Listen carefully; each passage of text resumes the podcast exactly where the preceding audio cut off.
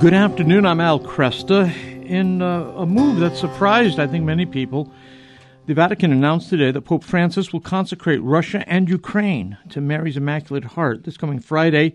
His papal envoy will do the same uh, in Fatima. And uh, I've asked Dr. Matthew Bunson to join us right now. Matthew is executive editor and Washington bureau chief for EWTN News and a senior fellow at the St. Paul Center for Biblical Theology. He's author or co author of more than 50 books, including the first English language biography of Pope Francis. And you can uh, follow him on Twitter at Matt Bunson. Matthew, good to have you. Great to be with you as always. What do you make of this? Was first of all, were you surprised? I was. Uh, the message from the Sala Stampa, sort of the official announcement, uh, was late in the day uh, in its release, and uh, those the in that sense too, it was unusual because uh, most announcements uh, come earlier in the day, Rome time. Uh, and it probably shouldn't be a huge shock, uh, in part because we know that uh, the Ukrainian bishops uh, have said that they were writing, they, they wrote to the Pope. That's true. yeah.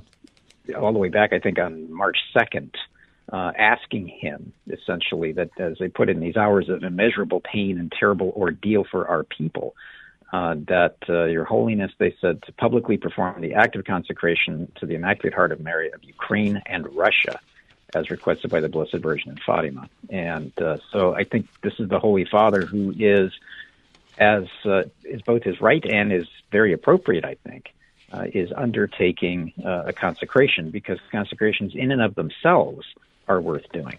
Yeah. Um, exactly what for people who you know are unfamiliar with this kind of Catholic practice, what is a consecration right. of this sort? Well, a consecration, uh, to, to, put it plainly, uh, is from the Latin. What it means, quite literally, is to set apart. Mm-hmm. And mm-hmm. it means more than that, though. It's not simply setting something apart, but it really is setting it aside or setting it apart for a holy purpose for something that is sacred. Yeah. And the key that uh, is important here is the one that uh, Pope John Paul II used especially, uh, and that is uh, entrustment. And in that sense, they're they're very they're really considered synonymous. But John Paul II uh, liked to use the term entrustment, and we reason I, I say that is because he himself had that profound entrustment uh, of himself in the Blessed Mother. Uh, he his own episcopal motto, "Totus tuus," uh, had at the heart of it uh, his trusting himself and trusting right. himself and consecrating himself to Christ through Mary. And really, what we're seeing here, I think, is that setting apart or that entrustment, that consecration of Russia and Ukraine in what I think all of us see is a very dire moment for the world. And of course, uh, John Paul II, uh, who was one of the great Marian pontiffs in the history of the church, consecrated the whole church and the world to Mary at least three times during his pontificate. Mm-hmm. And the most mm-hmm. famous relating to Russia, of course, is in 1984. Mm-hmm. I guess that I was going to say, uh, what does this have to do with uh, also uh, the Fatima message? Uh, you know, that, that Mary requested, uh, the children say that Mary requested that the consecration of Russia to my Immaculate Heart and the communion of uh, reparation uh, on first Saturdays. If my requests are heeded, Russia will be converted and there will be peace. If not, she will spread her errors throughout the world, causing wars and persecutions of the church. The good will be martyred. The Holy Father will have much to suffer. Various nations will be annihilated. And in the end, my Immaculate Heart will triumph. The Holy Father will consecrate Russia to me, and she shall be converted, and a period of peace will be granted to the world. Um, a lot there. Uh, but how does yes, this consecration connect with Fatima? Well, the the question has been raised over the years whether or not uh, that actual consecration uh, was done. Now we can look back in history and we can see that Pope Pius XII consecrated the world to the Immaculate Heart of Mary in 1942. Uh, he was joined at the time by the, the bishops of Portugal. Uh, but uh, one of the things that uh, was noted is that while Russia was not specifically named, we, we do know that uh, he probably shortened the war because of it. Mm-hmm. He did issue an apostolic letter in 1952 that uh, really uh, consecrated the Russian people the intercession of the Immaculate Heart of Mary. In 1964, you know, Paul VI also offered public prayer, but the, the one that really everyone looks at is in 1984. Okay. And it's less of a question, I think, of the controversy surrounding it. Uh, the, the answer really is that Sister Lucia, uh, who is the visionary who we trust, uh, who affirmed uh, that the consecration request of the Blessed Mother at Fatima was fulfilled in 1984 by John Paul II. And like I said, I know that there's there has been controversy surrounding that, mm-hmm. But we can also add uh, that the Congregation for the Doctrine of the Faith affirmed that as well. And so part of our task then uh, is to recognize uh, that the rightful authorities of the church uh, have made that pronouncement. Now, as to this, what this is not, I think, is some rejection or some statement uh, that it was not done previously. Mm-hmm. Okay. The best way to put this, I think, is that, as I was saying earlier, any consecration in principle was worth doing. What we're seeing are different historical contexts and what I mean by that is that we had in the Soviet Union uh, the vile atheism and the persecution of the faithful.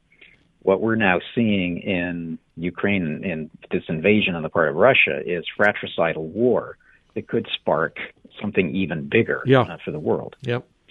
So we've moved really from a tyrannical atheist regime to a fratricidal and what is really a bitter, almost, uh, it has so many ecumenical and religious dimensions too. Mm-hmm. So it has a very profound spiritual purpose.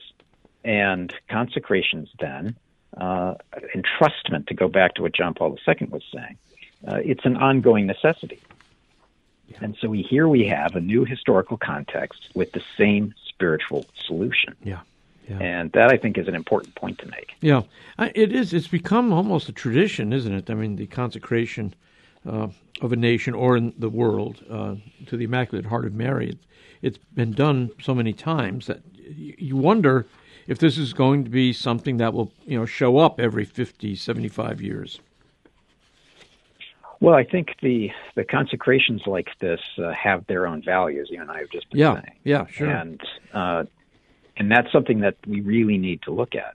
Uh, that here we have our entrustment to the Immaculate Heart of Mary, something that we have seen throughout all of history. The, the idea of uh, consecrations uh, we find rich in Catholic history of that entrustment uh, to mm-hmm. the Blessed Mother. Mm-hmm. And we see that in some of the greatest of the writings of, of the saints. And I, I think, for example, of St. Louis de Montfort. Uh, and of course, we, we, keep coming back, don't we, to Pope St. John Paul II. Yeah.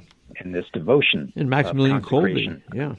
Exactly. Yeah. Uh, so it's worth doing uh, in and of itself. And at this moment, uh, we can look to what we have done in our history of faith and ask ourselves, why wouldn't we want to try to consecrate uh, ourselves, Russia and Ukraine, uh, to the Immaculate Heart of Mary? Yeah. And it's also worth noting, too, that um, Again, we don't want to get into the, the controversy and everything else, but here we're looking at the consecration of Ukraine and Russia, two separate countries. Yeah. Yeah. And as the, the bishops of Ukraine asked Pope Francis uh, to do this consecration, uh, which in and of itself, I think, makes it worthwhile doing. Mm-hmm.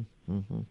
Now, I think it, it is interesting that uh, they the consecration is, is for Ukraine and Russia, uh, which is something I'm sure uh, the Holy Father considered uh, when he decided to go forward with this. Uh, he, he, by by the uh, affirming Ukraine uh, as a, nation state, just as Russia is a nation state, he must have considered that that might have geopolitical ramifications although simply repeating what I think most of us in the West, anyways, have accepted as a reality, and that is that Ukraine is a separate nation from, from Russia. That's right. Yeah, that's right. And, I, I think uh, the the request uh, is significant that it came from the Ukrainian bishops, right. uh, recognizing the, the, dire situation in which they find themselves.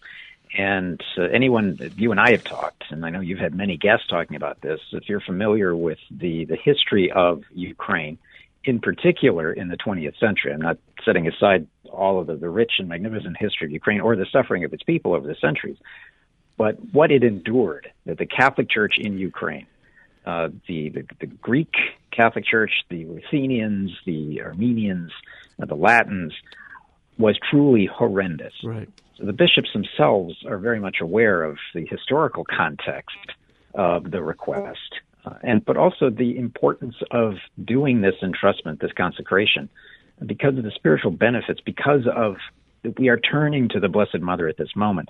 I also found it very interesting that Pope Francis, as the uh, announcement from the Holy See uh, was made, is planning to perform uh, the consecration in St. Peter's, and at the same time, uh, one of his important figures who has emerged in this, the papal almoner, Cardinal Konrad Krajewski, uh, will be in Fatima. Yeah, uh, at yeah, the same time. that.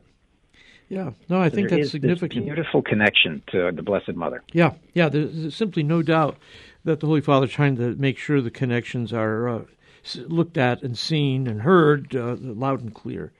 Um, so this is uh, again, it is also an act that should bring Catholics together. And you know, when there's a universal uh, consecration like this, it gives us all a chance to remember that we are, in fact, a global church, and that. Uh, uh, we uh, we recognize and we bear witness to a kingdom uh, not of this world. So I think it's a great chance That's for right. us. Yeah, and we live uh, in a historical moment. We we live in history, Yep. and uh, these entrustments, these consecrations, uh, will be noted in history as well.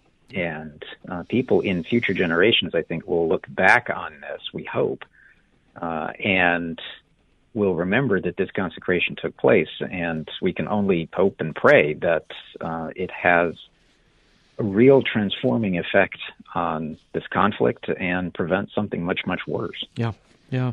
I know it's it's awfully uh, short time. Do you have any idea if EW EWTN will be able to broadcast this?